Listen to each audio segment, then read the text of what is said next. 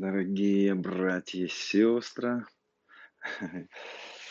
всех рад, всех рад приветствовать. Вот, сегодня у нас интересная будет тема. Немножечко сделаем паузу и подождем, подождем тех, кто присоединится сейчас. Вот, пока люди присоединяются, еще, может быть, у кого-то есть Из тех, кто присоединился, может быть, есть нужда какая-то молитвенная, давайте, может, вместе объединимся, помолимся. Вот есть сейчас, я вижу, тут у нас и э, из Харькова люди, да, присоединились, насколько я помню, да, вот из Харькова. И мы можем сейчас с вами немножечко просто уделить время для молитвы за эту обстановку непонятную, касаясь военного напряжения – Шалом, Нижний Новгород.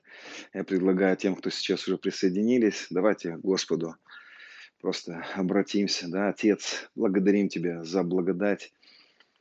И мы ходатайствуем, Отец, чтобы э, планы врага были разрушены.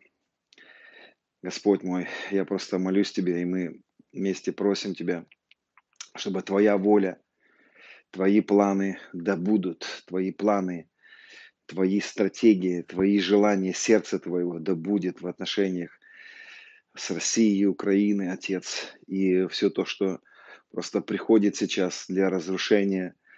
Мы молимся Тебе, Отец, чтобы а, не состоялись планы врага в этих сферах во имя Иисуса Христа. И мы благодарим Тебя, что Ты видишь, и мы благодарим Тебя, что Ты любишь, Ты любишь людей, которые там живут в этих районах – Поэтому просто высвободим мудрость Твою, защиту просто. И мы благодарим Тебя. Также молюсь Тебе, Отец, сейчас за тех, кто будет э, присоединяться, тех, кто будут сейчас а, слушать. А, я молюсь Тебе за помазание, за движение Духа Твоего Святого. Пусть будет атмосфера Царства, атмосфера Твоего Царства высвобождаться во имя Иисуса Христа. Господь, благодарю Тебя за все. Аллилуйя. Твои руки предаем – и, э, друзья, я знаю, что Господь поднимает сейчас ходатаев на эту, вот за эту сферу э, Украины, России, да, за эти военные бряцания этих э, щитов. И никто не хочет этой войны. Мы тоже не хотим этой войны. Вот, хотя я стараюсь быть, э, двигаться в, не быть поли, так скажем, политически как бы а, относиться к какому-то лагерю, потому что не озвучивать политические разные идеи, потому что, друзья, мы живем в разных странах, и у нас могут быть разные привязанности сердца, и я верю, что мы люди Царства Божьего, и это очень важно нам, знаете. Я верю, что нам а, очень с, настороженностью большой нужно относиться к каким-то партиям. Какой ты партия, ты какой партии, потому что мы в теле Христовом. И э, то, что находится вне, то, что находится а, постороннее, да, как апостол Павел говорит, оно не должно разоединять нас, разоединять тело Христова. И мы видели, как э, предыдущие действия в Крыму, да, с Украиной, это все разоединяла Церковь Христову, поэтому я с огромной осторожностью всегда или комментирую, или не комментирую, вообще стараюсь не комментировать, потому что вот это очень такая сфера. А отец, мы молимся за Зою, два месяца лежит в реанимации, да, пишут, ставят ковидную пневмонию. Отец, давайте присоединимся, друзья. Просто высвобождаем жизнь, просто высвобождаем жизнь, к Зое высвобождаем жизнь, и просто высвобождаем, Господь, Твою славу, восстановление, исцеление для тех, кто будут смотреть. И я просто сейчас слышу сахарный диабет или что-то связанное вот с сахаром. Я просто высвобождаю это восстановление, восстановление к Зои, восстановление. Сахар, сахар, приди в норму во имя Иисуса. Будь исцелен, будь исцелена во имя Иисуса. И просто можешь принимать сейчас, я говорю, закон Духа жизни жизнь. Я провозглашаю жизнь, поднимись. И, Отец, мы высвобождаем, Господь, просто Твоя слава, Твоя сила, восстановление, исцеление. Аллилуйя, Господь, благодарим Тебя. Я предлагаю сейчас нам сделать провозглашение И, Господь, я благодарю Тебя за то, что мы Твоими ранами исцелились. Сделайте провозглашение за завесой, да, будьте в уверенности. Господь, мы благодарим Тебя за то, что через Твою нищету мы обогатились. Мы благодарим Тебя, что Ты разрушил проклятие и ввел нас в благословение. Я благодарю Тебя, Господь наш, что Ты разрушил смерть и тление, рабство смерти. И мы благодарим Тебя, что мы примирились, и что мы умерли и воскресли с Тобой, Господь. Аллилуйя. И мы новое творение во Христе Иисусе. Друзья, просто скажи, я новое творение во Христе Иисусе. Скажи вместе со мной, я не умру, но буду жить и возвещать дела Господни. И это дело, которое мы возвещаем, дела Господни, это его работа на кресте, это крест Иисуса Христа. Друзья, а у нас сегодня будет очень важная тема, и я хочу говорить сегодня, начать, начать говорить э, о нетлении, более подробно будем разбирать. У меня есть уже а, некоторые, а, некоторые темы да, на это. Я очень старался в последнее время часто говорить о нетлении, о победе над смертью. Вот. Но когда, когда есть возможность в проповеди это говорить в течение часа, приходится очень быстро всего говорить. И вы можете найти на нашем канале, на YouTube, на нашем, да, где я говорю о нетлении. Но а, вот в этих уроках их будет три, может быть четыре.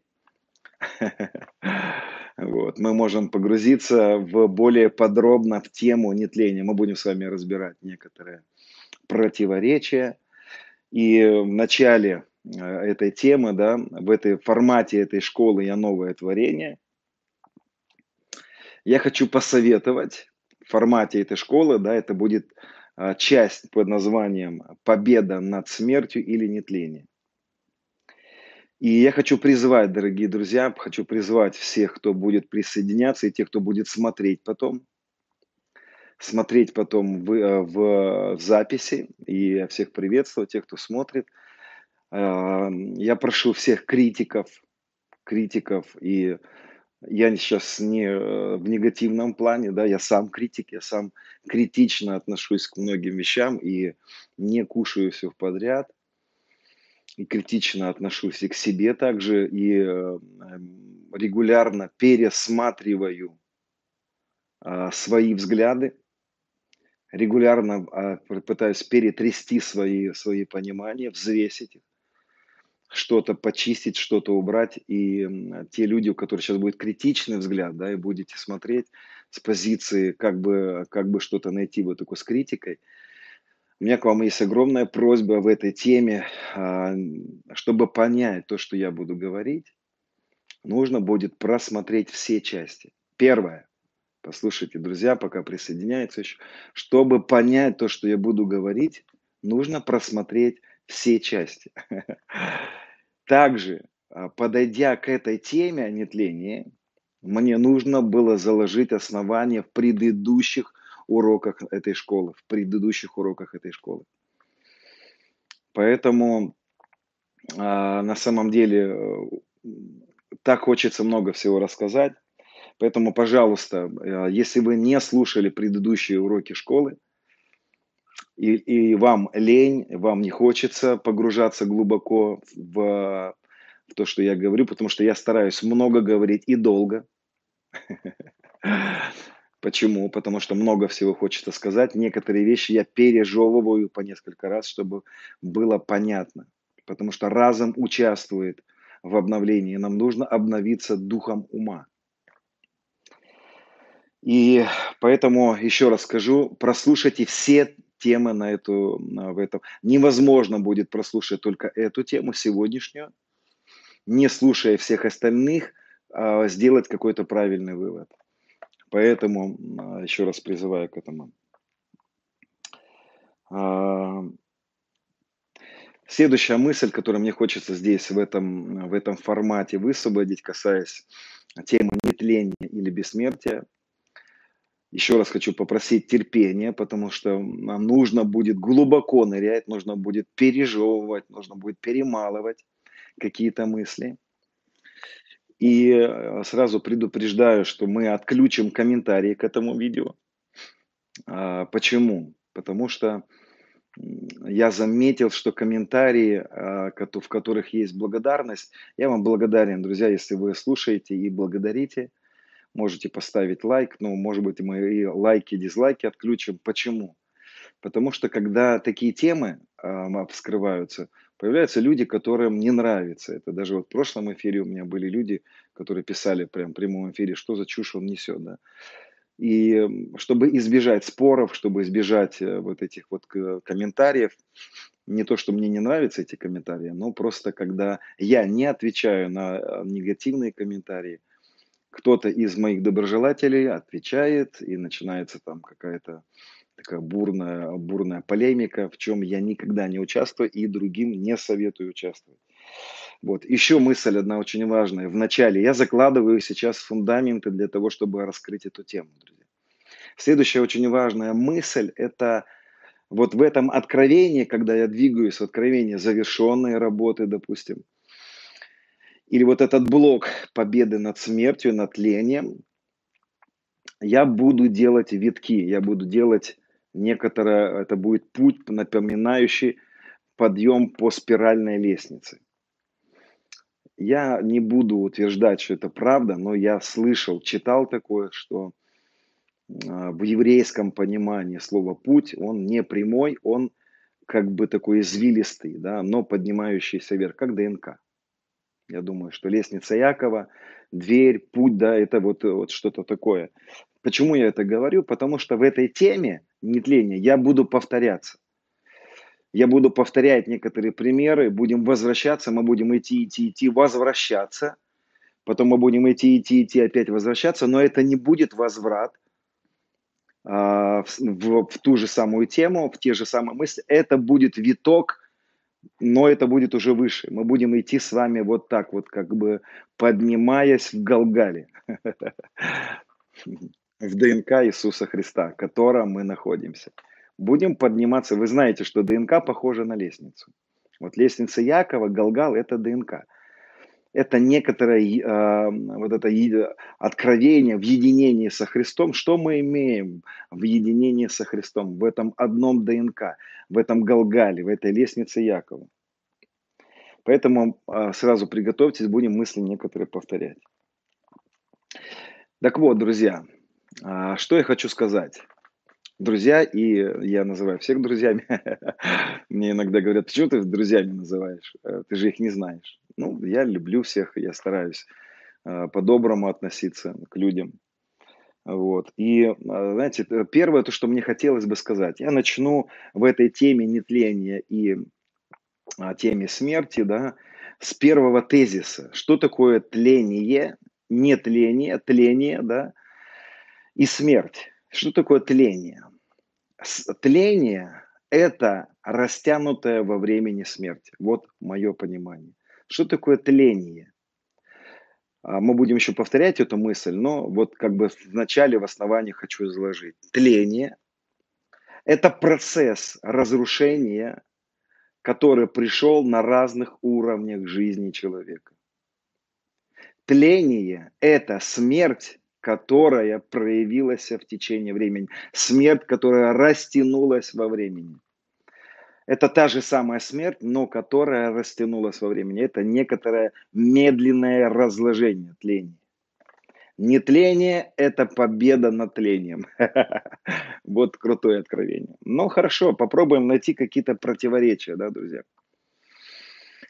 Есть некоторые тезисы, которые говорят мои близкие, мои друзья, когда мы на эту тему общаемся. Я с огромным уважением отношусь к каждому пастору, служителю, который э, имеет на эту тему какое-то свое мнение.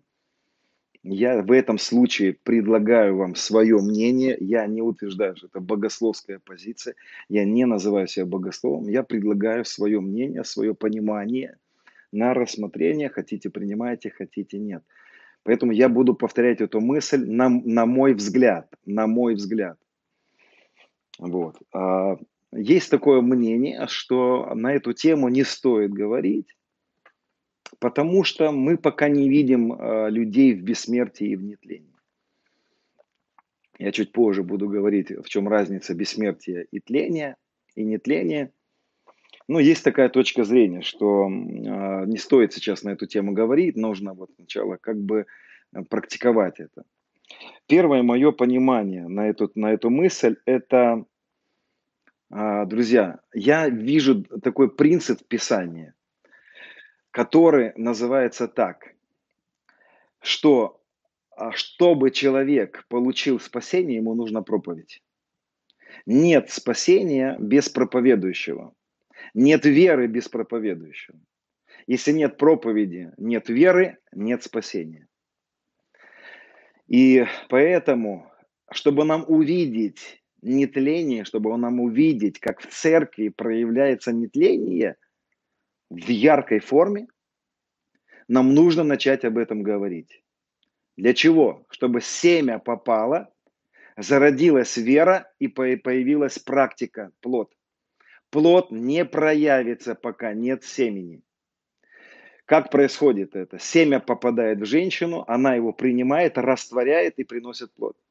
Мы, как церковь, принимаем истину, растворяем ее верой и приносим плод. Плод или следствие всегда приходит а, от откровения, от слова. Поэтому нужно слово, на мой взгляд. Я хочу привести исторические примеры, такие как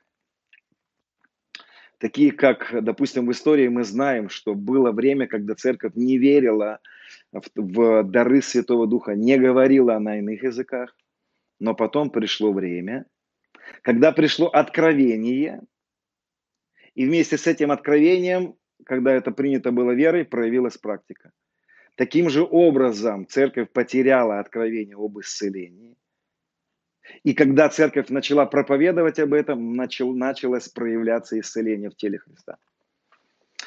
Поэтому, если мы будем двигаться подобной логикой, что нам сначала нужно проявиться, потом говорить, тогда мы немножечко противоречим Писанию, потому что в таком случае тем людям, которые проповедуют об исцелении, сначала нужно быть абсолютно исцеленным. Я знаю э, служителей, которые двигаются в исцелении очень сильно. Сами же они в каких-то сферах еще не исцелялись и не исцелены. И я, наверное, не знаю тех людей, которые сейчас вот восстановлены во всех сферах. Да. Поэтому мы говорим о том, что мы имеем во Христе. И мы говорим о том, что мы имеем в наследии Христа, как безмерно величие могущества его в нас, какое наследие дано нам во Христе. Поэтому сначала, прежде чем завладеть наследием и проявить это наследие, нам нужно познать, какое наследие мы имеем. Поэтому откровение о нетлении – это как раз-таки и время, когда мы получаем откровение о нашем наследии. Принимаем его верой, и я верю, мы будем проявляться. Я верю вот в такой, такой контекст. Но с огромным уважением отношусь к тем, которые имеют другую точку зрения.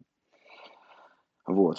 И а, поэтому а, верю, что вот а, в этих сферах, ну, допустим, я помню, как, да я не помню, сейчас знаю людей, которые до сих пор не верят в пятигранное служение. Ну, они не верят, что есть апостолы, пророки. Некоторые верят, что вот из пятигранного дара, да, апостолы, пророки, евангелисты, учителя – Пастора, ну, остались там пастора, учителя, евангелисты, апостолы, пророки ушли. Но когда мы начали принимать истину о том, что должно быть восстановлено все пятигранное служение, начали подниматься апостолы, начали подниматься пророки. Это всегда происходит по вере. Поэтому нужна истина, истина принимается, зачинается и рождается. А, поэтому я верю в такой принцип, что Дух Святой прежде чем что-то хочет проявить через наши жизни, он сначала свидетельствует нам истину. Я верю, забегая вперед, хочу сказать, что Дух Святой внутри нас есть сила к нетлению. Дух Святой. И Дух Святой ожидает нашей веры. Это мы будем говорить в теме закон Духа. Будем еще раз поднимать эту тему. Вот, в формате моей школы мы делали, открывали эту тему «Закон Духа», можете посмотреть, но мы еще будем более подробно и в новых красках объяснять закон Духа жизни. Он необходим в этой теме. Вообще закон Духа жизни, а, без него невозможно распаковать или практиковать все то, что дано нам во Христе. Поэтому Дух Святой сначала свидетельствует истину, чтобы мы поверили, и Он начал проявлять это в нашей жизни. Поэтому та сила, которой был воскрешен Иисус из мертвых, она работает и в нас, а это Дух Святой. Но мы будем позже открывать эти тексты. Я вам объяснял, что мы с вами будем крутиться по спирали. Я буду некоторые мысли повторять. Ну, в какой-то момент более подробно. Поэтому еще один мой некоторый, так скажем, тезис, касаясь нетления, важности этой темы, это то, что на самом деле, если мы поймем эту мысль о нетлении, мы вдруг обнаружим, что мы все с вами уже переживали нетление. Ну, может быть, не все, но много людей, христиан, переживают нетление, переживают это в своей жизни. Просто мы не знали, как это называется. Мы просто не, не, не понимали эти термины, так скажем. И вот эта мысль, что мы евангел, евангельские христиане все поняли, ну, это такая смешная немножечко на самом деле мысль, потому что э, я понял, что я ничего не понял э, недавно. И это, это время, когда мы на самом деле углубляемся более сильно. Поэтому о чем я говорю? На самом деле, друзья, если бы не было вот этой силы нетления, которая нам дана сегодня. Я буду объяснять основания, на которых мы будем э, верить, места Писания поднимать, что эта сила нетления может стать больше. Вы знаете, есть такая тема, когда мы говорим об исцелении, в сфере исцеления всегда есть уровни. Вообще Бог заложил всегда по возрастанию. Ты можешь исцелиться от насморка, но ты можешь прийти в жизнь, где ты будешь исцеляться больше, у тебя будет сильнее исцеление. Это всегда возрастающее. Из веры в веру, из силы в силу. Так вот, тление, нетление, сила нетления и жизнь нетления уже проявлялась у многих из нас. Я вам скажу, что многие из нас уже бы не жили бы, если бы не сила, сила побеждающая смерть. Особенно это хорошо заметно в репцентрах, когда, не знаю, видели вы эти ролики или нет, когда показывают этот его э, замученного алкоголем, наркотиками человека, вот разбитое лицо, постаревший там старик 90-летний, и потом вдруг его, его фотография через пару лет, он розовенький, как поросенок, такой обновленный, он уже молоденький, и думаешь, как это, что с ним произошло? Ну, друзья, а что это, если это не сила победоносная над смертью? А что это? Что это, когда человек при смерти вдруг начинает вставать? У меня было много знакомых, у которых лежали при смерти – и потом, когда они приняли Христа, вдруг они обновились, и они стали жить, и они сейчас бегают такие бодренькие. Ну, конечно, это вот оно и есть сила нетления. Это и есть та самая тема, в которой, о которой мы будем говорить. Мы, может быть, называли, он исцелился. Конечно, исцеление – это часть нетления. Это часть. Нетление, тление – это то, что пришло через грех Адама. Да? Потом, позже будем еще говорить об этом, завтра. И она начала проявляться в разных сферах, в органах, в коже нашей, вот в каких-то, может, седине. Я верю, что, хотя мне не мешает моя седина, но почему бы э, мне обновиться моим э, луковицам волос и не принять свою изначальную э, цвет, да? Это сила, и мы знаем такие примеры. Мы знаем примеры, когда зубы вырастают. Что это? Вот это то самое и есть. Сила там, где было тление, там, где было разрушение, вдруг не тление останавливается и происходит обновление. И мы с вами очень много этим пользуемся на самом деле. Но меньше, чем должны. Меньше, чем должны. А должны вырасти. И через эти темы я верю, что мы поднимемся на новый уровень нетление на новый уровень а, распаковки бессмертия, победы над смертью. Нетление, победа над смертью. Я вам еще скажу один момент интересный. Я думаю, что в свое время нам будет, э, мы будем вскрывать, нам будет наш любящий, любимый Господь открывать много интересных тайн за нас. И я думаю, что нам будет очень интересно в свое время узнать, сколько раковых клеток могло бы развиваться в нашей жизни. Но в какой-то момент мы были под помазанием, мы переживали Дух Святой, и мы даже не знали, как эти раковые клетки, клетки туберкулеза и разные другие кикозы, разные эти вот эти вот патологические вещи, они просто были разрушены в нашей жизни, а мы даже не знали это. Я уверен, что многие из нас исцелились от рака и даже не знают этого, что они болели. Потому что рак узнается только на третьей, четвертой стадии. На первых двух стадиях рака люди не знают.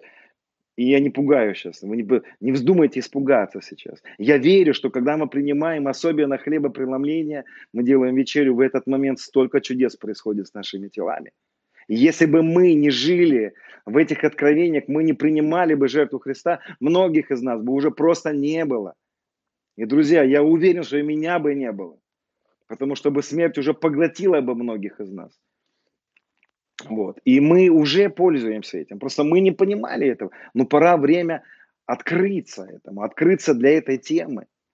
Пора церкви познать эту тему. Пора церкви окунуться в жизнь победы над смертью, над тлением и прийти в жизнь, где мы будем распаковывать в своей жизни нетление или победу над смертью или проявлениями смерти. Только подумайте – я не буду утверждать, что это прям правда, да, но я момент один расскажу. Однажды я шел по улице, такой хмурый был, разбитый, немножко трудно мне было, и пронеслась скорая помощь мимо меня.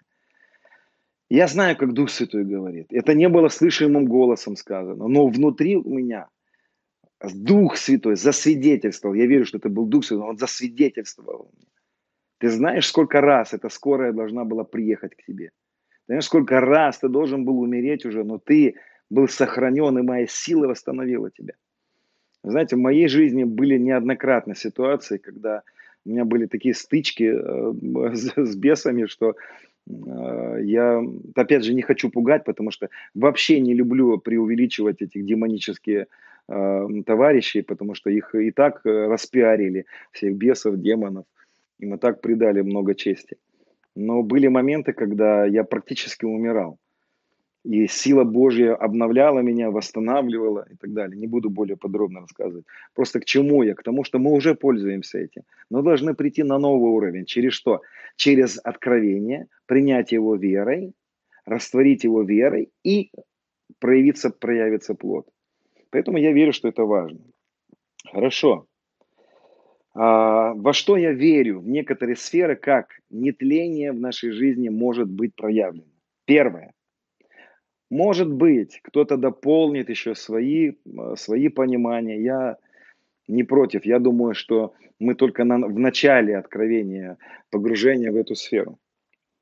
Значит, э, кстати, э, хочу сказать про Кобуса, который, э, это пастор, который в ЮАР жил, умер э, какое-то время назад, недавно, но он очень много говорил и проповедовал о, о нетлении. Он верил в бессмертие, верил в нетление, вы можете посмотреть его проповедь, но он умер. Я знаю, что некоторые говорят, ну вот видишь, Кобус говорил, как бы и умер. А я вам хочу сказать, что Кобус на самом деле, а, этот брат прожил намного больше, чем он мог бы прожить.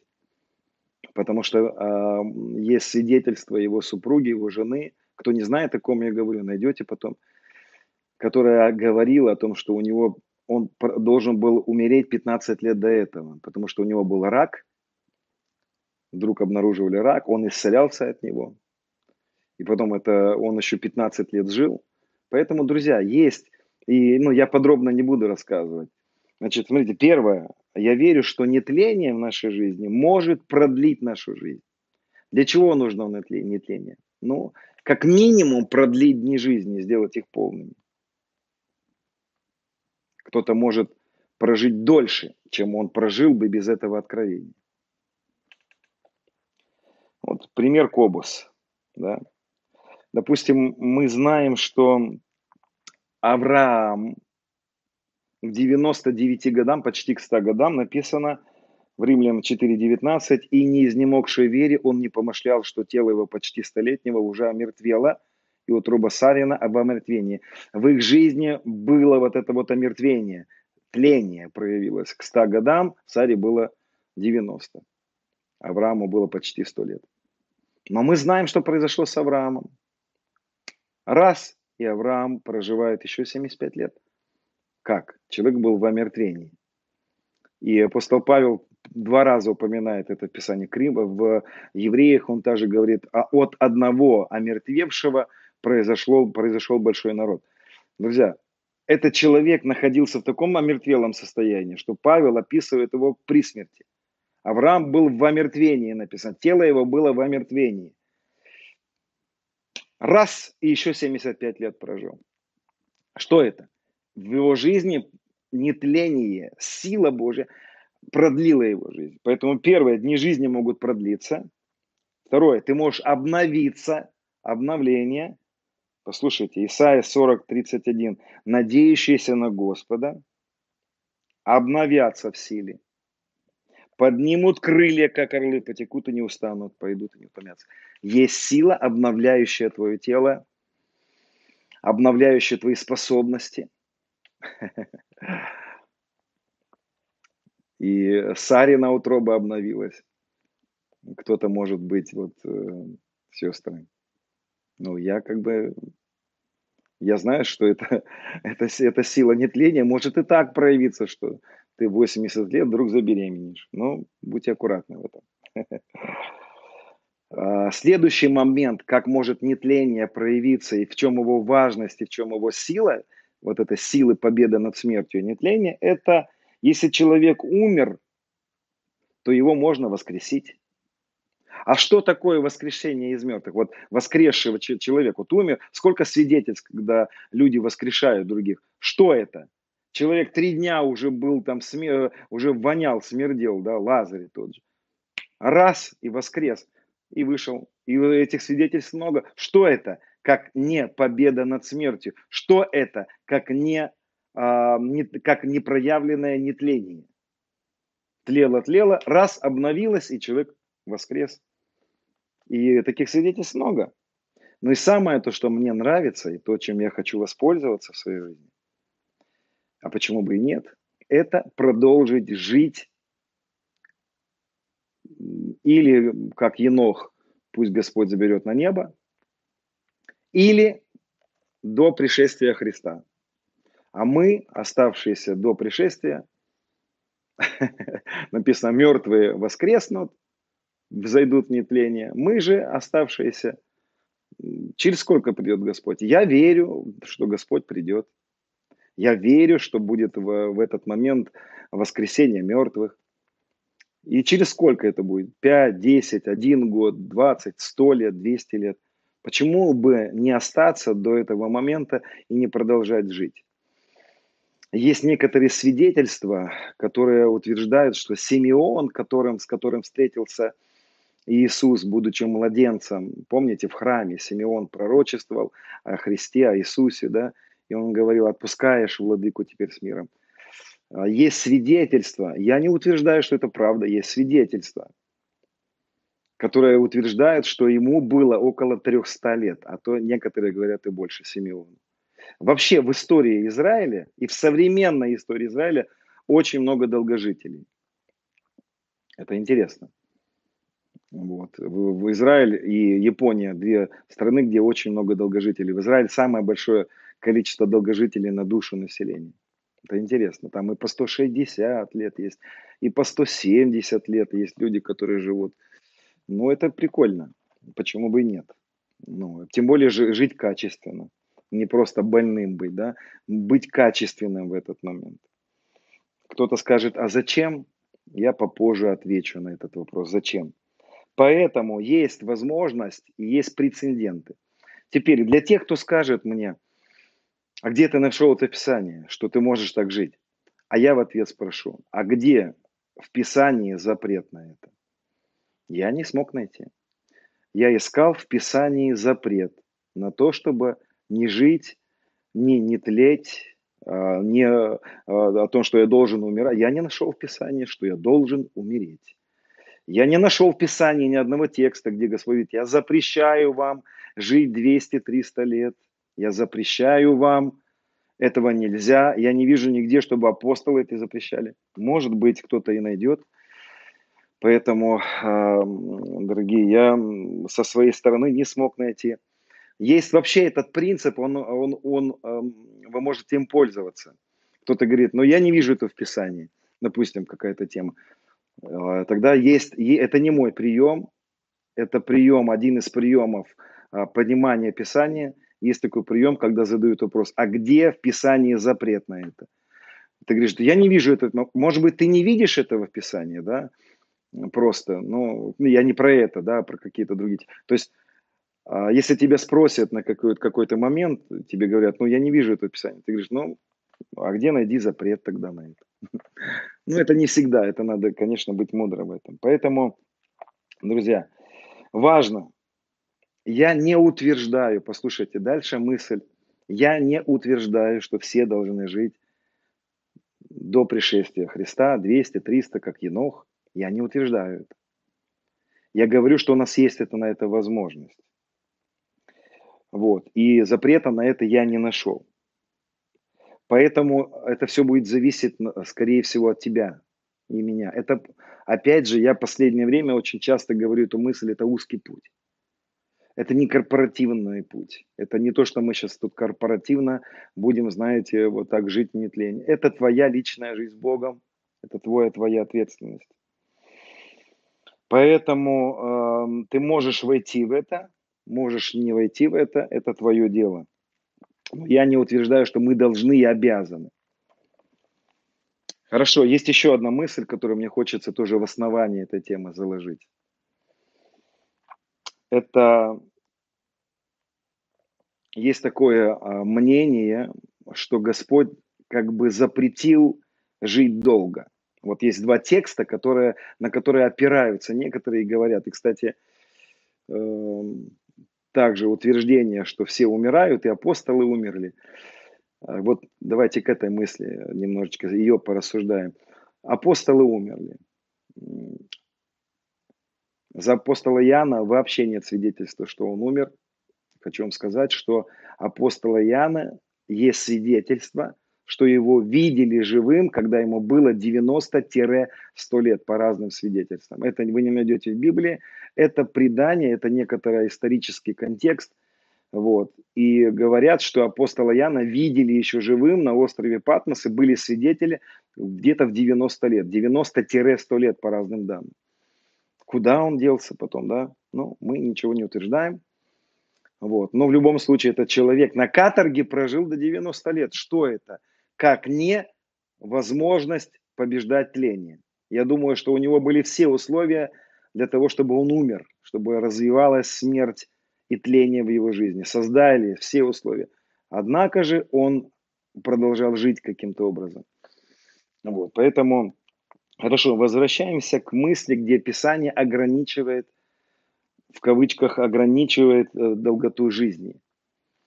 Я здесь не пытаюсь ни с кем спорить, не буду э, утверждать, что это вот прям так и не иначе. Я говорю о своей позиции, в которую я верю, я в ней утвержден, это мое понимание, и есть не, немало источников, вот так скажем, исследователей Писания, которые также понимают, о чем я.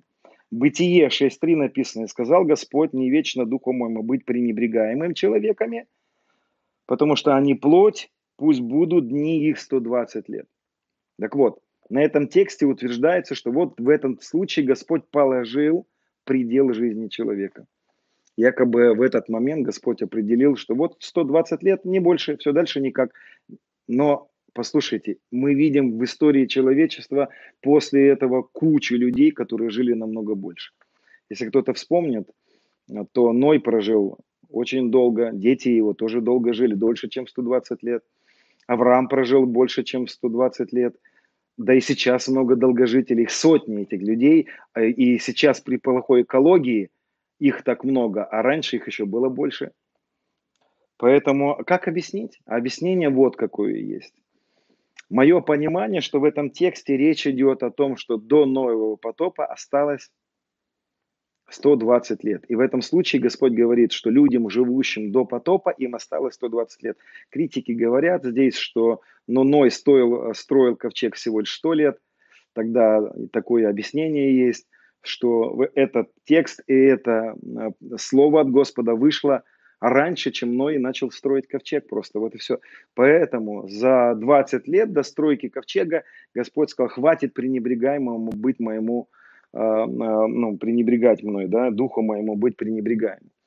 И дальше, если в тексте я не буду его читать, вы посмотрите, и дальше как раз-таки начинается история с Ноем. Поэтому, на мой взгляд, нельзя основываться на этом тексте и утверждать, что вот 120 лет. Нельзя. Хорошо, есть другой пример. Текст из Писания, который, э, который здесь пытается также очень часто встать в основании людей, которые утверждают, что ну вот Бог определил жить меньше, якобы, что он потом уменьшил жизнь людей. Теперь внимательно, очень внимательная мысль. Послушайте, сейчас попробуйте ничего не писать, не отвлекать других, и я не успеваю ничего все равно читать. Вот, послушайте, а, послушайте эту важную мысль сейчас. Здесь будет вкусная, вкусная мысль. Псалом 89, 9-10 стиха. Здесь написано так. И сказ... Все дни наши, это псалом Моисея, кстати, да, насколько я понимаю. Все дни наши прошли во гневе Твоем. Мы теряем лета наши, как звук. Дней лет наших 70 лет, а при большей крепости 80 лет.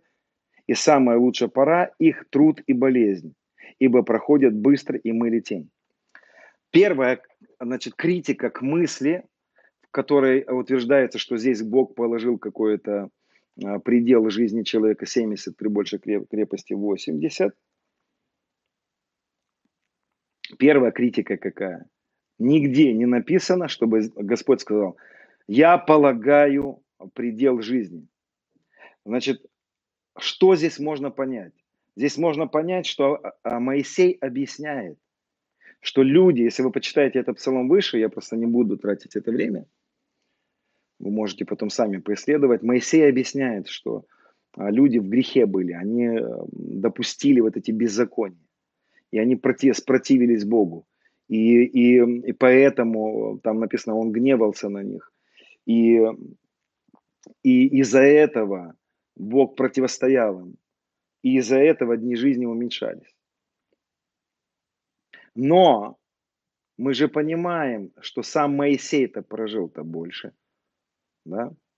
Мы же понимаем, что это речь идет про тех, которые противятся Богу. Те, которые, у которых в жизни и так закон смерти работает, а они еще, ускор... они еще создают условия для того, чтобы ускорить свою смерть.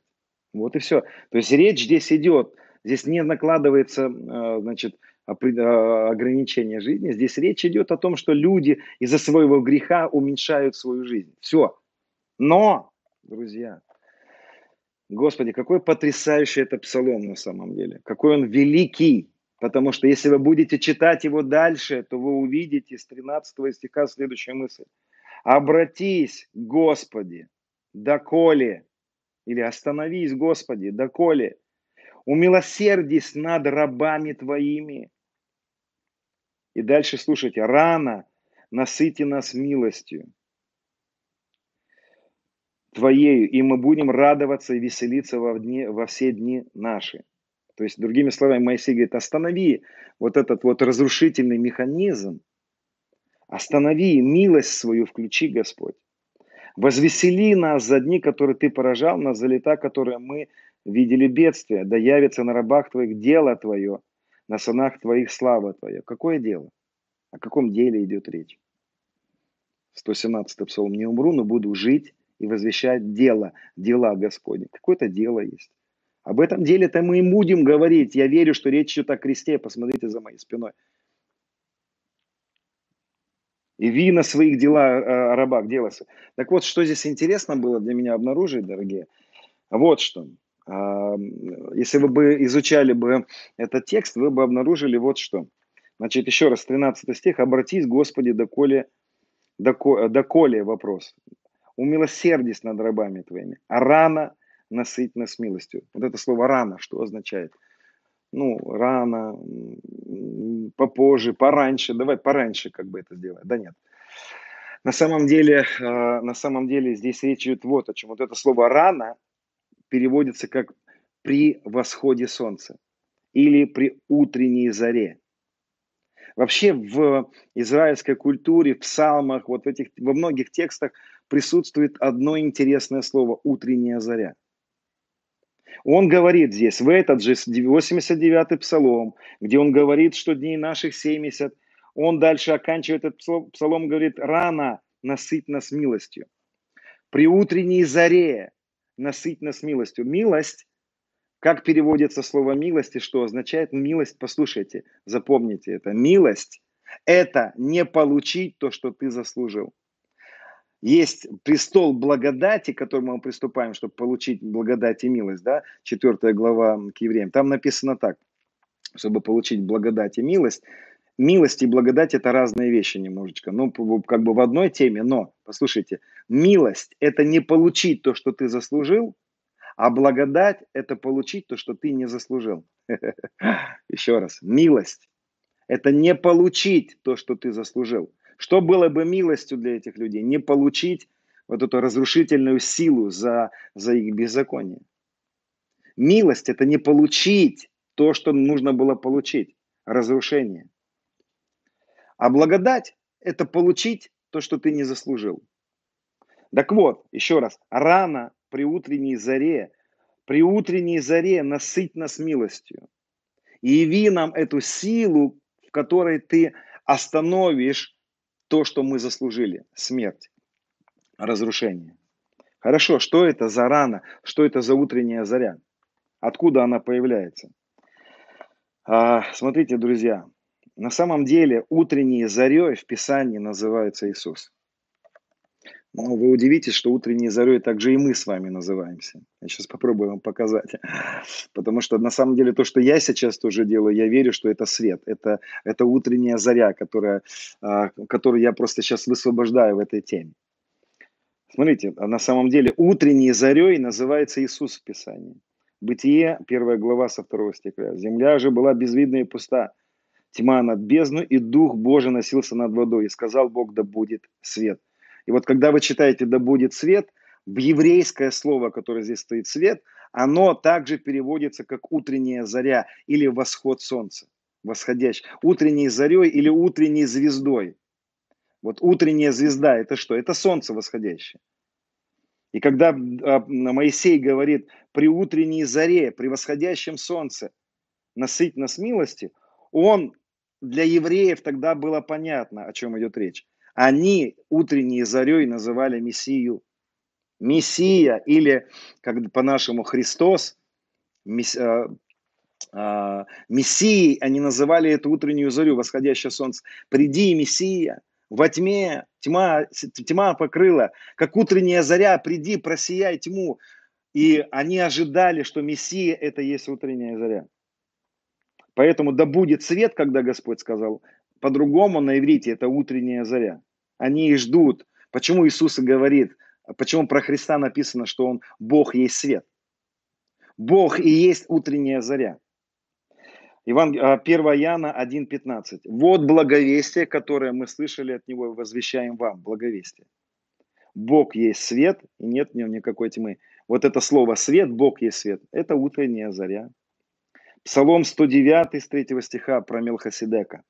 «В день силы твоей народ твой готов, во благолепие святыни. Из чрева прежде деницы, а, подобно росе рождения твое». Клялся Господь и не раскается, ты священник во век по чину Милхоседека. В этом тексте речь идет о Христе. Павел, апостол Павел, послание к евреям, а я всегда говорю, что я верю, что это апостол Павел написал послание к евреям – в седьмой главе доказывает, что этот Псалом 109 говорит о Христе, что Иисус является первосвященником по чину Милхасидека, и апостол Павел использует 109 Псалом. Так вот теперь еще раз, причем здесь заря? Иисус является этой утренней зарей, которая наполняет нас милостью. Милостью это что? Это то, чтобы не получить то, что мы заслужили. А что мы заслужили? Мы заслужили смерть, тление. Посмотрите, в день силы твоей народ твой готов, в благолепии святыни. Благолепие святыни по-другому можно было бы перевести так. Народ твой готов принять силу, проявляя сияние. Из чрева прежде деницы, подобно росе рождения твое. Деница – это и есть утренняя звезда, утренняя заря. От чрева подобен рассвету или свету среди тьмы явление твое. Поэтому они, Павел доказывает, что Иисус Мессия, он же Мелхоседек, который и есть Вот этот вот подобен рассвету. Иисус подобен рассвету, утренней заре. Поэтому, забегая вперед, я хочу сказать, что именно Иисус является единственной силой к победе над тлением. И мы будем говорить чуть позже более подробно на эту тему. Поэтому это потрясающий псалом на самом деле. Поэтому Иисус назван утренней звездой. Вот. Но я вам скажу, что на самом деле Писание говорит, что мы тоже вместе с Ним, в Нем, э, пребывая во Христе, вот такие тексты есть, что песни песней 6.10. Кто это блистающая, как заря? Прекрасная, как луна, светлая, как солнце, грозная, как полки со знаменами. Про кого речь идет? Про церковь. Там речь идет о церкви, но про нее написано, кто это блистающая, как заря. Конечно, мы с вами отражаем Господа, мы проявляем этот, эту утреннюю зарю, мы проявляем и являем Христа через себя, который является светом среди тьмы. Люди находятся во тьме, и когда мы проповедуем о том, что совершил Иисус, мы являем солнце. Мы как будто бы во тьме проявляется свет. Вы думали, что вы должны умереть. И вот свет, вот истина, вот вам утренняя заря. И Иисус пришел, чтобы разрушить смерть. И смертью разрушить смерть. Матфея 5.14 Иисус говорит, вы свет мира, не может укрыться город, стоящий наверху горы. Если вы посмотрите слово свет и посмотрите какое-то еврейское слово, это утренняя заря. Но это не мы сами утренняя заря, я подчеркиваю. Это Он через нас, мы с Ним. Он через нас сияет – и мы, как написано в послании филиппийцам 2.15, чтобы вам быть неукоризненными, чистыми чадами Божьими, а, непорочными среди строптивого, развращенного рода, в котором вы сияете, как светило в мире. Мы тоже сияем, отражая его, проявляя его. Кстати, мы его не отражаем, а мы его проявляем из себя. Но это уже немножко другая тема. Я, в принципе, хотел показать вам о том, что 89-й псалом, он на самом деле это о бессмертии и говорит. Он как раз-таки и говорит о, о победе над тлением. Он как раз-таки подводит нас к тому, что Моисей говорит о том, что здесь, как он говорит, рано при утренней заре насыть нас милостью Твоей. Аллилуйя. Что это произошло? Давайте я одну очень важную мысль сейчас, как блок, как фундамент сейчас заложу, в, попробую заложить в наши, в наши головы. Друзья, все обетования во Христе, да, и во Христе, аминь. Что это значит? Все, что просили в Ветхом Завете, что все, что искали люди и просили Бога, дай нам, дай нам, соверши – при утренней заре пусть будет милость Твоя, чтобы нам не пожать смерть. Все, что вот мы, они просили, во Христе исполнилось. Все чаяния исполнились во Христе. Когда Он висит на кресте, Он говорит, совершил, завершил, сделал. Все, я все совершил. Господи, поймите, мы должны перейти за завесу, через разорванную плоть его, во святое святых, в завершенную работу где он уже победил смерть. И он стал утренней зарей, которая вошла как солнце среди тьмы, тьмы беззакония, рабства греха, тьмы смерти, тления, разрушения, и стал в нашей жизни светом, прогоняющий всякую тьму. Я верю, что тление, смерть и есть тьма, которую прогоняет свет, утренняя заря, Христос в нас. Аллилуйя. О, Иисус, спасибо.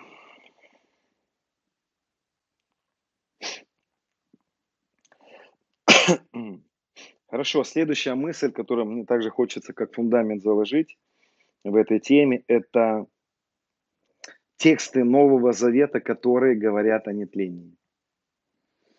А, есть, такая, есть такое утверждение, что а, есть такое утверждение, что вот только один текст, если присутствует, нельзя на нем ничего строить, никакого учения. Ну, друзья, я на самом деле хочу вам сказать, что я нигде не нашел в Библии такого утверждения, что на одном тексте нельзя утверждать ничего. То есть все Писание Богу духовенно и точка.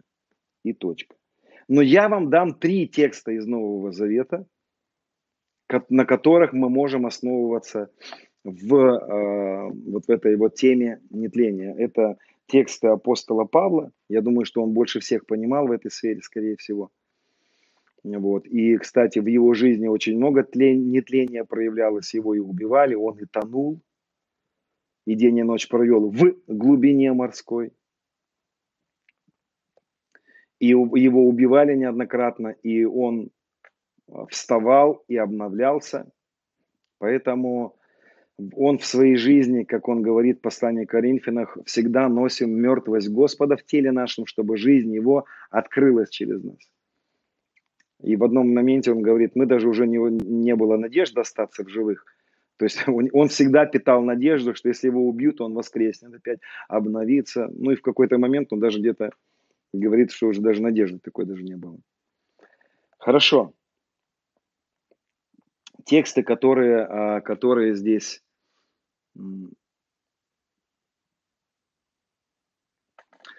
тексты, которые, а, которые здесь мы можем положить в основании. Записывайте, друзья. Значит, 2 Тимофею, 1 глава, с 9 по 10 стих. «Спасшего нас, призвавшего званием святым или призвавшего быть святыми, не по делам нашим, но по своему изволению и благости, данной нам во Христе Иисусе прежде вековых времен. О, это уже глубина серьезная, но мы не об этом. Открывся, открывшееся же ныне явлением Спасителя нашего Иисуса Христа. Иисус пришел, открылся, разрушившего Христа, который разрушившего смерть и явившего жизнь и нетление через благовестие. Вот вам еще раз подтверждение – чтобы пришло нетление, нужно благовестие. Что я сейчас делаю? Благовествую вам. Это хорошая новость. Вот это как раз и есть благая весть. Как нетление? Через благовестие. Через благовестие проявляется нетление. Кто-то скажет, ну, я думаю, что речь идет о нетлении, которое будет там потом, вот, э, когда придет Иисус, будут такие тела. Хорошо, мы эту тему тоже с вами поднимем, но чуть попозже.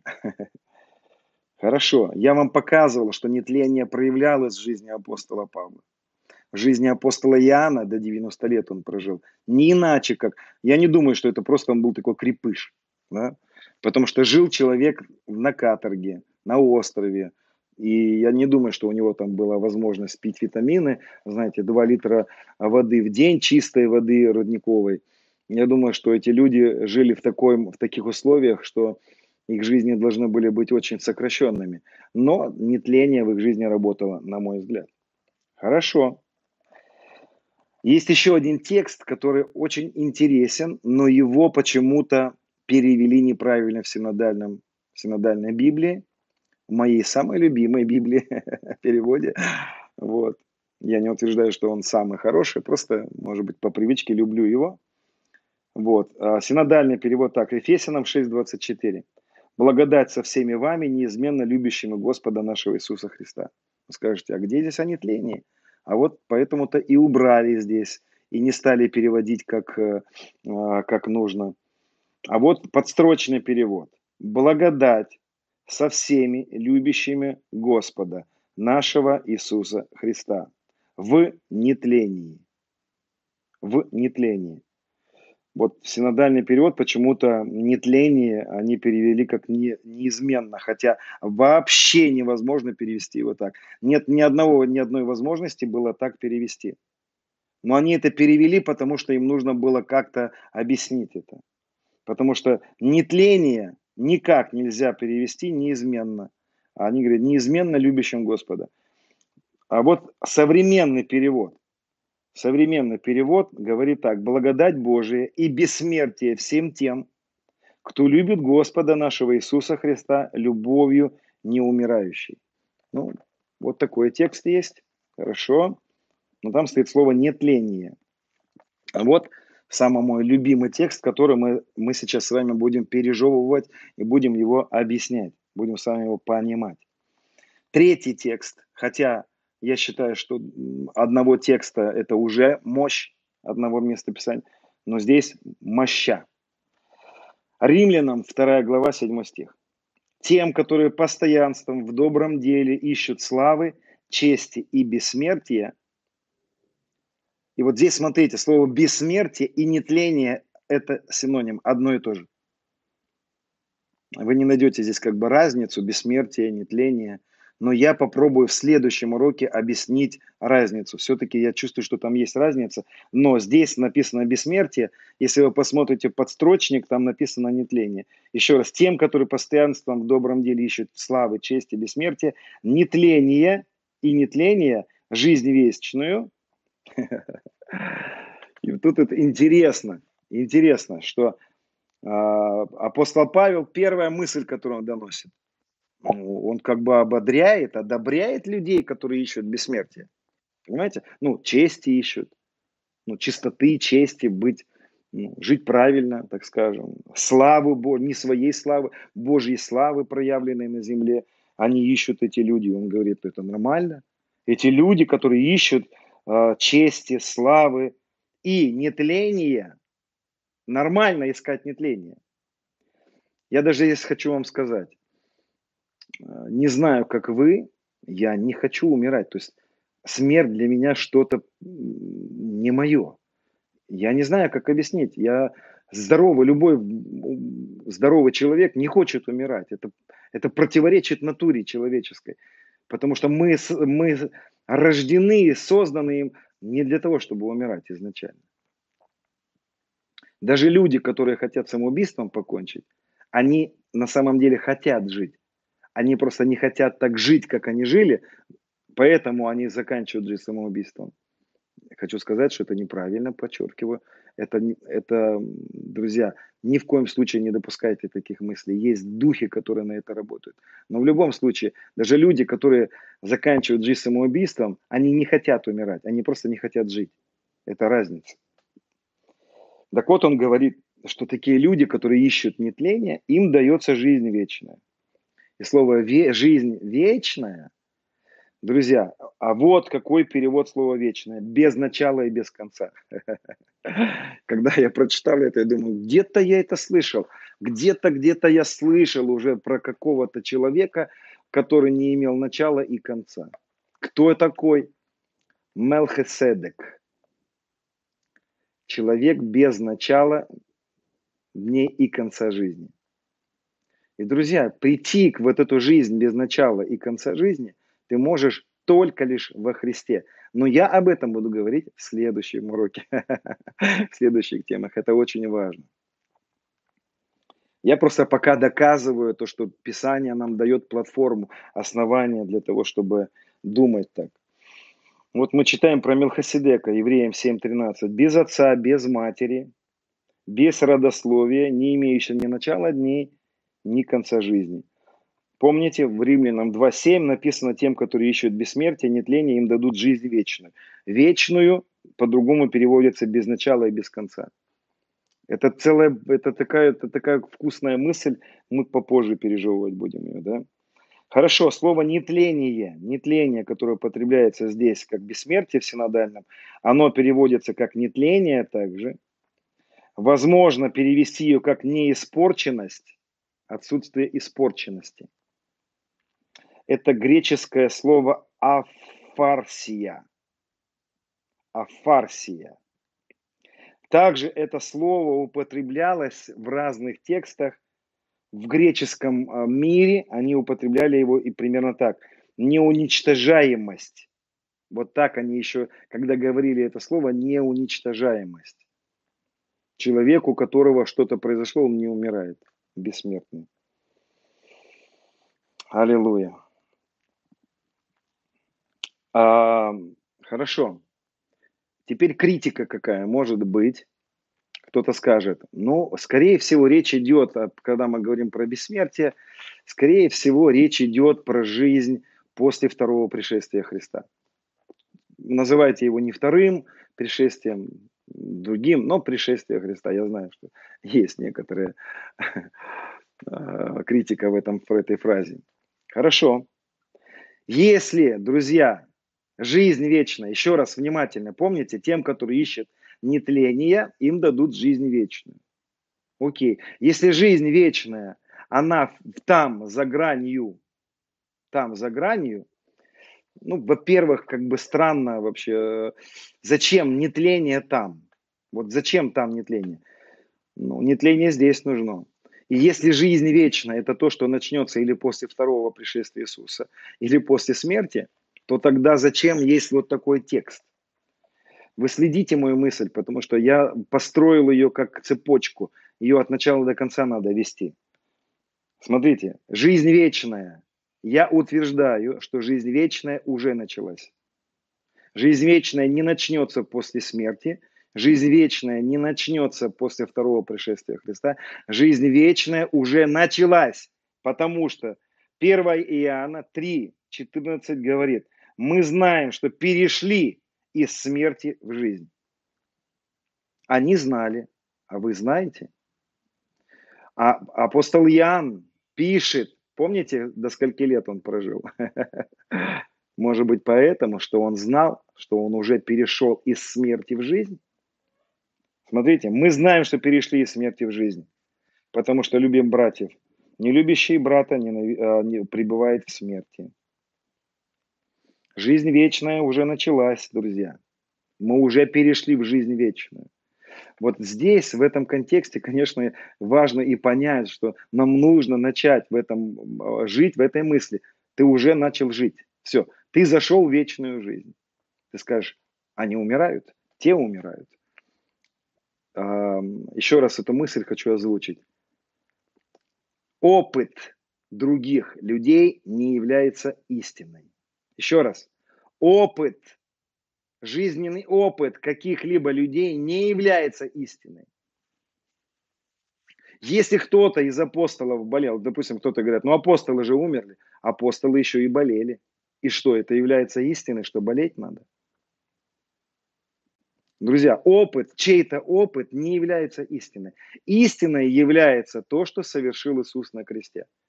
Чей-то опыт не является истиной. Не является истиной. Поэтому мы с вами видим, а, а, и хочу утвердить эту мысль, да, жизнь вечная началась, и нетление уже может начать проявляться. Я чуть выше говорил, в каких сферах. Евангелие от Иоанна, 17 глава с 1 стиха. Теперь послушайте, я буду говорить, доказывая мысль, что жизнь вечная началась, и доказывая мысль, показывая, а зачем же нужно нетление? Чтобы кредит взять на, на 100 лет вперед и выплатить его, да? Зачем нам нужно нетление? Чтобы просто здесь повеселее прожить? Так себе. Зачем нам нужно нетление? Чтобы побольше поклоняться своим идолам, самому себе любимому? Так себе. Не очень идея хорошая. Здесь написано Евангелие от Иоанна, 17 глава, молитва первосвященника. После сих слов Иисус возвел очи свои на небо и сказал, «Отче, пришел час прославить Сына Твоего, да и Сын Твой прославит Тебя, Дальше. И так, как ты дал ему власть, кому? Сыну Иисусу. И нам во Христе, кстати. Мы тоже сын вместе с ним. Один новый человек. Так как ты дал ему власть над всякой плотью, как это было, кстати, и у Адама, он давал ему власть. Все, власть была когда-то там потеряна, без подробностей. Вот Иисус говорит, все, опять у него власть. Ты дал власть над всякой плотью, да и всему, что ты дал ему, Кому ему? Сыну человеческому, да? Сыну Божьему. Он даст жизнь вечную. Иисус даст нам жизнь вечную. И дальше он поясняет, что есть жизнь вечная. Жизнь вечная, сия есть жизнь вечная. Да знаю тебя, единого истинного Бога и посланного, посланного тобой Иисуса Христа. Вот, друзья, вот цель вечной жизни. Вот цель нетление. Вот цель. Знать его. Мне жалко людей, которые еще не знают его, которые не познают его. Я думаю, что это превратится в проклятие. Вообще, нетление могло бы превратиться в серьезное проклятие для людей, которые, которым Бог и не нужен. Вот даже хочу сказать такую мысль, это немножко философия, мои размышления.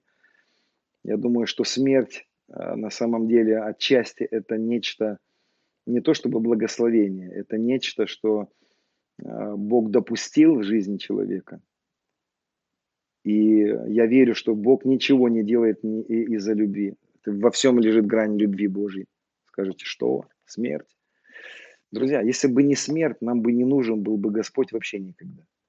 Если бы не смерть, человечество плюнуло бы на него и жило бы, и эм, воевало до, до бесконечности, пока бы не перебили бы друг друга. Если бы не смерть, люди бы не задумывались о вечности, если бы не смерть.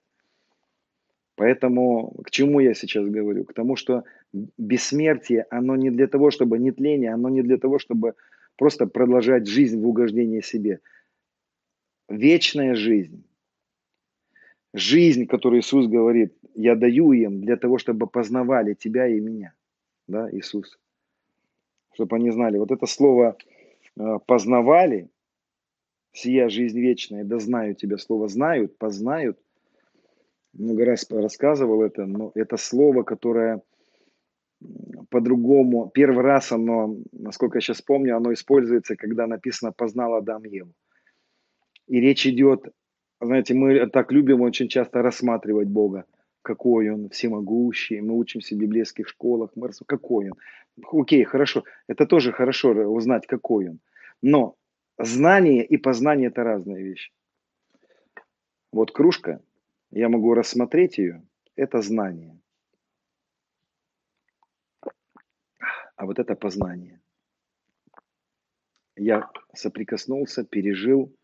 Поэтому познавать Бога, переживать Его, знать Его, жить с Ним – переживать Его любовь. Это и есть жизнь вечная. Если у тебя нет такой цели, пожалуйста, найди ее. Пожалуйста, обнаружь в своей жизни единственно важную главную цель. Это Он. Писание говорит нам, Иисус говорит, я есть путь, истина и жизнь. Жизнь – это не просто дышать, это не просто кушать, ездить, отдыхать куда-то. Это не... Жизнь является Он – Друзья, я много раз рассказывал о моей встрече с, с Иисусом, когда ко мне Господь приходил вот, вот так, как лично, не через, через откровение, а я видел его как э, метров пять от себя он ко мне пришел. И тогда моя жизнь просто 50 перевернулась. Я, кстати, хочу сказать, что многие люди говорят, я тоже хочу встретиться с Иисусом. На самом деле – вот такие встречи с Иисусом, когда ты встречаешься с Ним, вот как Павел говорит, Иисус явился мне и укрепил меня, когда Иисус является. Ну, это хорошо, но по сути лучше жить верой. На данный момент я переживаю Христа внутри себя. И это намного вкуснее и долговечнее, чем просто встреча. Так вот, в этой встрече у меня произошло, произошел перелом. Потому что когда он предстал передо мной, я Я не знаю, как, какие русские слова подобрать, потому что их нет. Их просто нет. Нет слов, чтобы объяснить, кто он, какой он. Я чуть не сошел с ума от счастья. Не просто от восторга, что он появился перед мной, а от того, какой он. Он настолько прекрасный. Нет, это не то слово. Я пытался потом найти слова, я не смог. Вот отсутствуют слова в нашем языке. Может быть, в других языках есть какие-то слова. В нашем языке я не знаю таких слов. Он настолько был прекрасен, он настолько был вожделен мной, он настолько был... И я ничего не мог другого назвать, как сказать, ты жизнь моя. Он является жизнью. Друзья, и он, у меня было переживание, когда он сказал, я люблю людей, я хочу восстановить э, те, которые упали – он сказал, я буду возвращать в церковь людей, которые, в алког... которые алкоголики, которые в страшных грехах находятся, которые были когда-то, но они упали, они были разрушены религией. Он сказал, я верну их. И он мне сказал, помоги им подняться, этим людям. И я тогда сказал, Господь, ты почему их любишь, этих людей? Почему ты нас так любишь? Он сказал, потому что я есть любовь. Он сказал мне, скажи им, я не осуждаю их, я не обвиняю их, я хочу поднять их, я люблю этих людей. Я сказал, почему ты такой? И он сказал мне, посмотри, кто я. И вдруг я оказался внутри него, но я знал, что я и был внутри него. Это трудно объяснить. Он стоял передо мной, но вдруг я оказался внутри него. И он задал мне вопрос, узнай, кто я. И первое, то, что я осознал в этот момент, что он есть жизнь вечная. И первое, что мне вдруг, я, я осознал, это отсутствие времени, понятие времени внутри него. Он есть жизнь, он есть наша вечная жизнь, он есть наш Эдемский сад, он есть наше все. И я начал путешествовать внутри него. Я не знаю, как объяснить это. Я путешествовал внутри Христа, и я не обнаружил ни начала его и ни конца. И я четко в тот момент понял, бесполезно находить его начало. Он есть Бог, безначальный, и у него нет конца. И он, как мы с вами помните, читали, тем, которые ищут бессмертие, он даст им жизнь вечную. И жизнью вечной является сам Иисус. Поэтому, если ты не имеешь его своей целью, жизнью вечной, это бессмысленно, это бессмыслица просто продолжать жить. Если он не является твоей жизнью, в нем не было ни начала, ни конца. И вдруг я услышал место Писания внутри него. Бог есть любовь. Я был настолько поглощен, всепоглощающей его любовью, его признанием в любви ко мне. Он признавался в ней, признавался, говорил, я люблю тебя. Ты моя... Я не знаю, как объяснить, таких слов нет, чтобы объяснить, что он мне говорил. И вдруг я начал понимать, я начал говорить, ты жизнь моя. Иисус, ты же... И он мне начал говорить, я жизнь. Если бы не было меня, ты бы не смог жить. И я вдруг понял, что жизнь в этот момент, я вдруг начал осознавать. Я не знаю, как это понять, как это объяснить до конца, но я вдруг понял, что жизнью не является покушать, поспать, родить детей, съездить в отпуск, построить дом, совершить какие-то дела. Даже служение твое не является твоей жизнью. Жизнью является личность. И Он моя жизнь. Он моя жизнь. И Он должен стать твоей жизнью. Он есть путь, Он есть истина, Он есть жизнь. Это личность. Жизнь вечная – это личность. Жизнь вечная – это не просто продолжение дней. И нетление не нужно просто, чтобы тебе побольше покайфовать здесь и побольше всего успеть. Если ты ставишь такую цель, мне тебя жаль потому что ты промахнешься. Грех, один из переводов слова грех, это промахнуться, пройти мимо. Если ты не ставишь его как личность своей целью, ты промахнешься. Это будет грехом для тебя. Поэтому я хочу сказать, что жизнь вечная – это личность. И жизнь вечная уже началась, потому что жизнь внутри тебя, сама жизнь внутри тебя, и более того, ты внутри жизни, Колоссянам 3 глава написано, что мы умерли со Христом, и жизнь наша теперь сокрыта с Ним в Боге. Мы сокрыты. Сокрыты ты можешь быть, знаете, сокрыться можно только от чего-то. От чего? От смерти. Ты внутри, ты в жизни. В жизни нет смерти. Там нет смерти. Он не является смертью. Он является жизнью, любовью. И вот эта цель. О, Иисус, спасибо. Я хочу привести в пример, пример Еноха. Енох стал для меня очень сильным примером. Вообще жизнь Еноха очень сильный пример для нас, для всех. Вообще слово Енох переводится как учитель научить, научающий. Его жизнь, она и дана была нам, чтобы научить нас чему-то. Да к чему же нас может научить Енох в своей жизни? А давайте мы прочитаем чуть-чуть про Еноха, потому что это персонаж, который перешел из смерти в жизнь. Друзья, он перешел из смерти в жизнь. Более того, он еще и находится на небе в теле.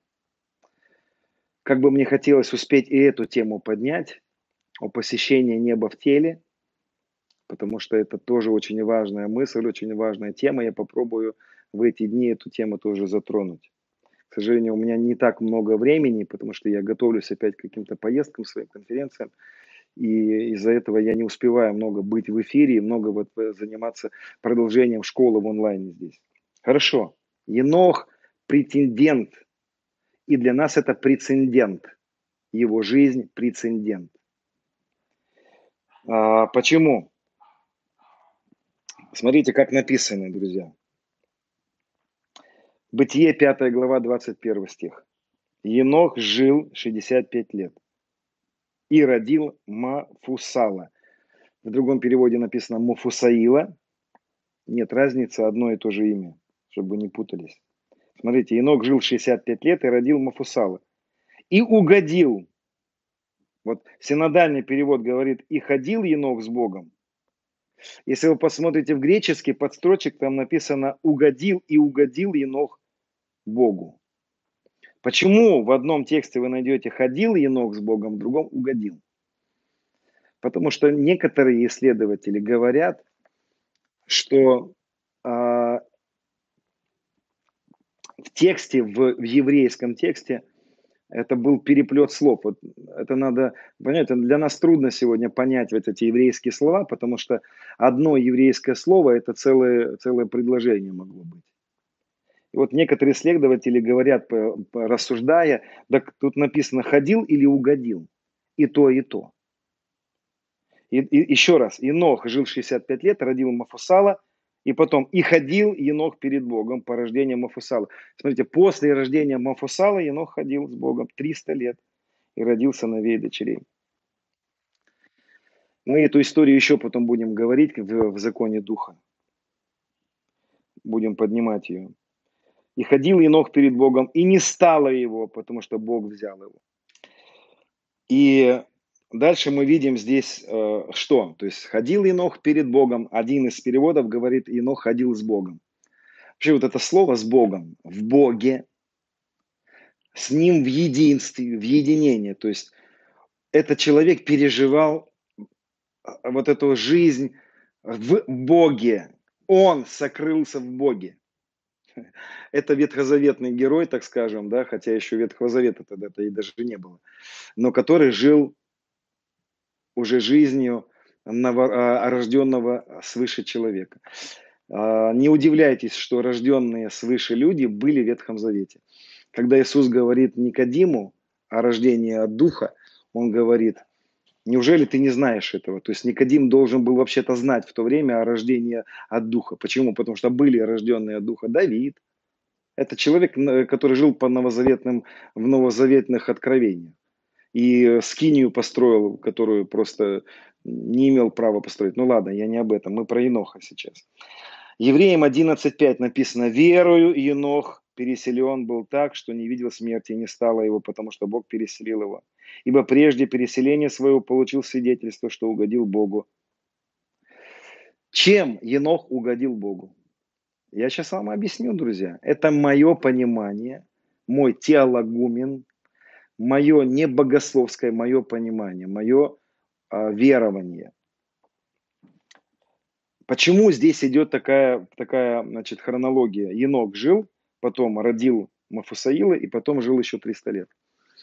Дело в том, что Мафусаил, вот это слово или Мафусал, имя его, оно очень сложное для перевода. Если вы будете изучать это, вы обнаружите, что там много разных версий есть. Но большинство склоняется к тому, что это имя Мафусаил, Мафусал переводится так. Смерть его принесет. Одни говорят, что он имел в виду Енох, когда называл его, смерть моего сына принесет. Вот его сына моего смерть принесет. Его смерть что-то должна принести. Смерть сына должна что-то принести. Про своего ли сына он говорил? Знаете, в библейских историях есть разные уровни, слои понимания. Некоторые евреи говорят, что есть 70 слоев понимания. Ну, не буду спорить и не буду ничего утверждать здесь. Я думаю, что мы видим разные слои понимания на самом деле. Так вот, мое понимание, вот какое. Енок жил в себе 65 лет. И дальше давайте заменим Мафусал на слово смерть его принесет. Смерть сына принесет. Жизнь с Богом. Смерть какого сына приносит жизнь с Богом? Историки считают, что смерть Мафусаила Енох имел в виду потоп, потому что э, Мафусаил умер или перед потопом за 7 дней до потопа, или ну, в водах потопа, разные версии есть, но не в этом дело. Дело в том, что я считаю, что здесь вот о чем идет речь. Енох жил 65 лет, получил откровение о том, что смерть сына принесет жизнь с Богом. В 65 лет Енох погрузился в откровение о том, что смерть Сына Божьего принесет жизнь с Богом. Смерть Сына Божьего. Во что, а, чем угодил Енох Богу? Упрощаю мысль. Верой в Агнца, который разрушает смерть. Почему? Невозможно Богу угодить ничем иначе, как верой в Христа. 11 глава к евреям, где апостол Павел говорит о Енохе, который угодил Богу верой. Он объясняет в контексте, какой верой? Верой, верой в Христа. Вы скажете, как? Енох знал что-то о Христе? А почему нет? Авраам знал о Христе, об этом несколько текстов говорит. Обетование о Христе прежде Аврааму данному. Закон, который пришел спустя, там не отменяет. Они знали о Христе, и они веровали в Христа более того. И, скорее всего, веровали поболее, чем мы даже сегодня. И и эм, были в то время уже рожденные от Духа люди. Рожденные люди. И Енох был одним из рожденных от Духа. Он имел откровение. Я не советую, конечно, там погружаться в книгу Еноха, потому что она сложная, противоречивая. Но если ты посмотришь там, поизучаешь, почитаешь какие-то тексты, которые изучали эту книгу, то ты обнаружишь, да и сам почитаешь, что он там говорит о Христе. Он проповедует в этой книге своей Енох о том, что Христос, Сын Божий, Агнец, там по-разному он его называет. Он, э, может быть, не Агнец, но там вот тот, который возьмет и разрушит э, смерть там, и так далее. Я утрирую его мысль да, в этом в пророчестве Еноха, но я имею в виду, что Енох имел откровение о Христе. Потому что нельзя победить смерть не иначе, как через Христа. Только лишь смертью смерть может быть побеждена. Только лишь смертью.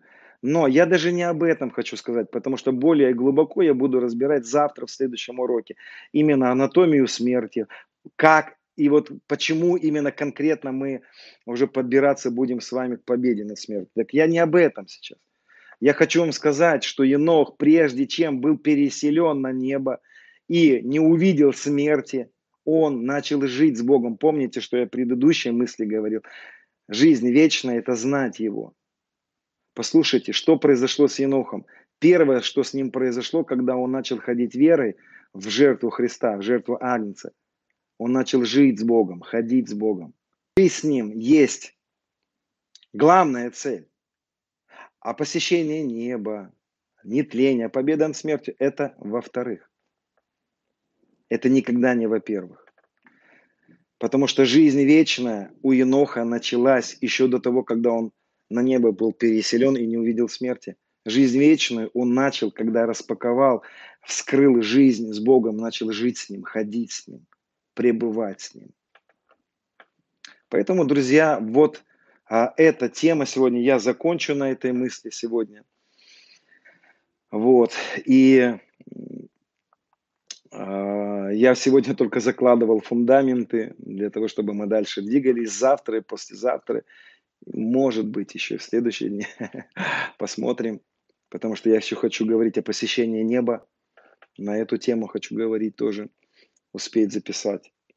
Поэтому, друзья, давайте помолимся. И я хочу вас э, сегодня ну, оставить без... Э, не буду смотреть комментарии друзья, потому что, в принципе, здесь э, только нужно переваривать эту мысль, попробуйте ее попереваривать, вот, попробуйте переслушать еще раз, потому что я, в принципе, сегодня очень много сказал. И я просто благословляю вас, как благословлял Милхасидек, Авраама, и говорю, благословенны вы. Давайте вместе скажем с вами 117-й псалом, там написано, не умру, но буду жить и возвещать дела Господни. Ты священство Милхасидека. Дорогой мой брат и сестра, ты священство Милхасидека, которое не имеет начала и не имеет конца. Почему? Потому что ты во Христе. а Он является жизнью вечной, которая и есть безначальный и без конца.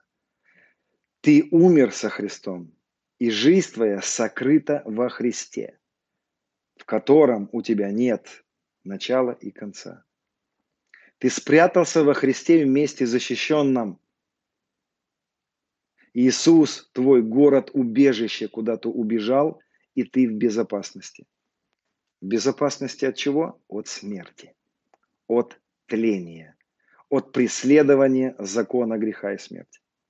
Ха-ха, драгоценные. С миром Божиим я провозглашаю жизнь и нетление через благовестие. С Богом!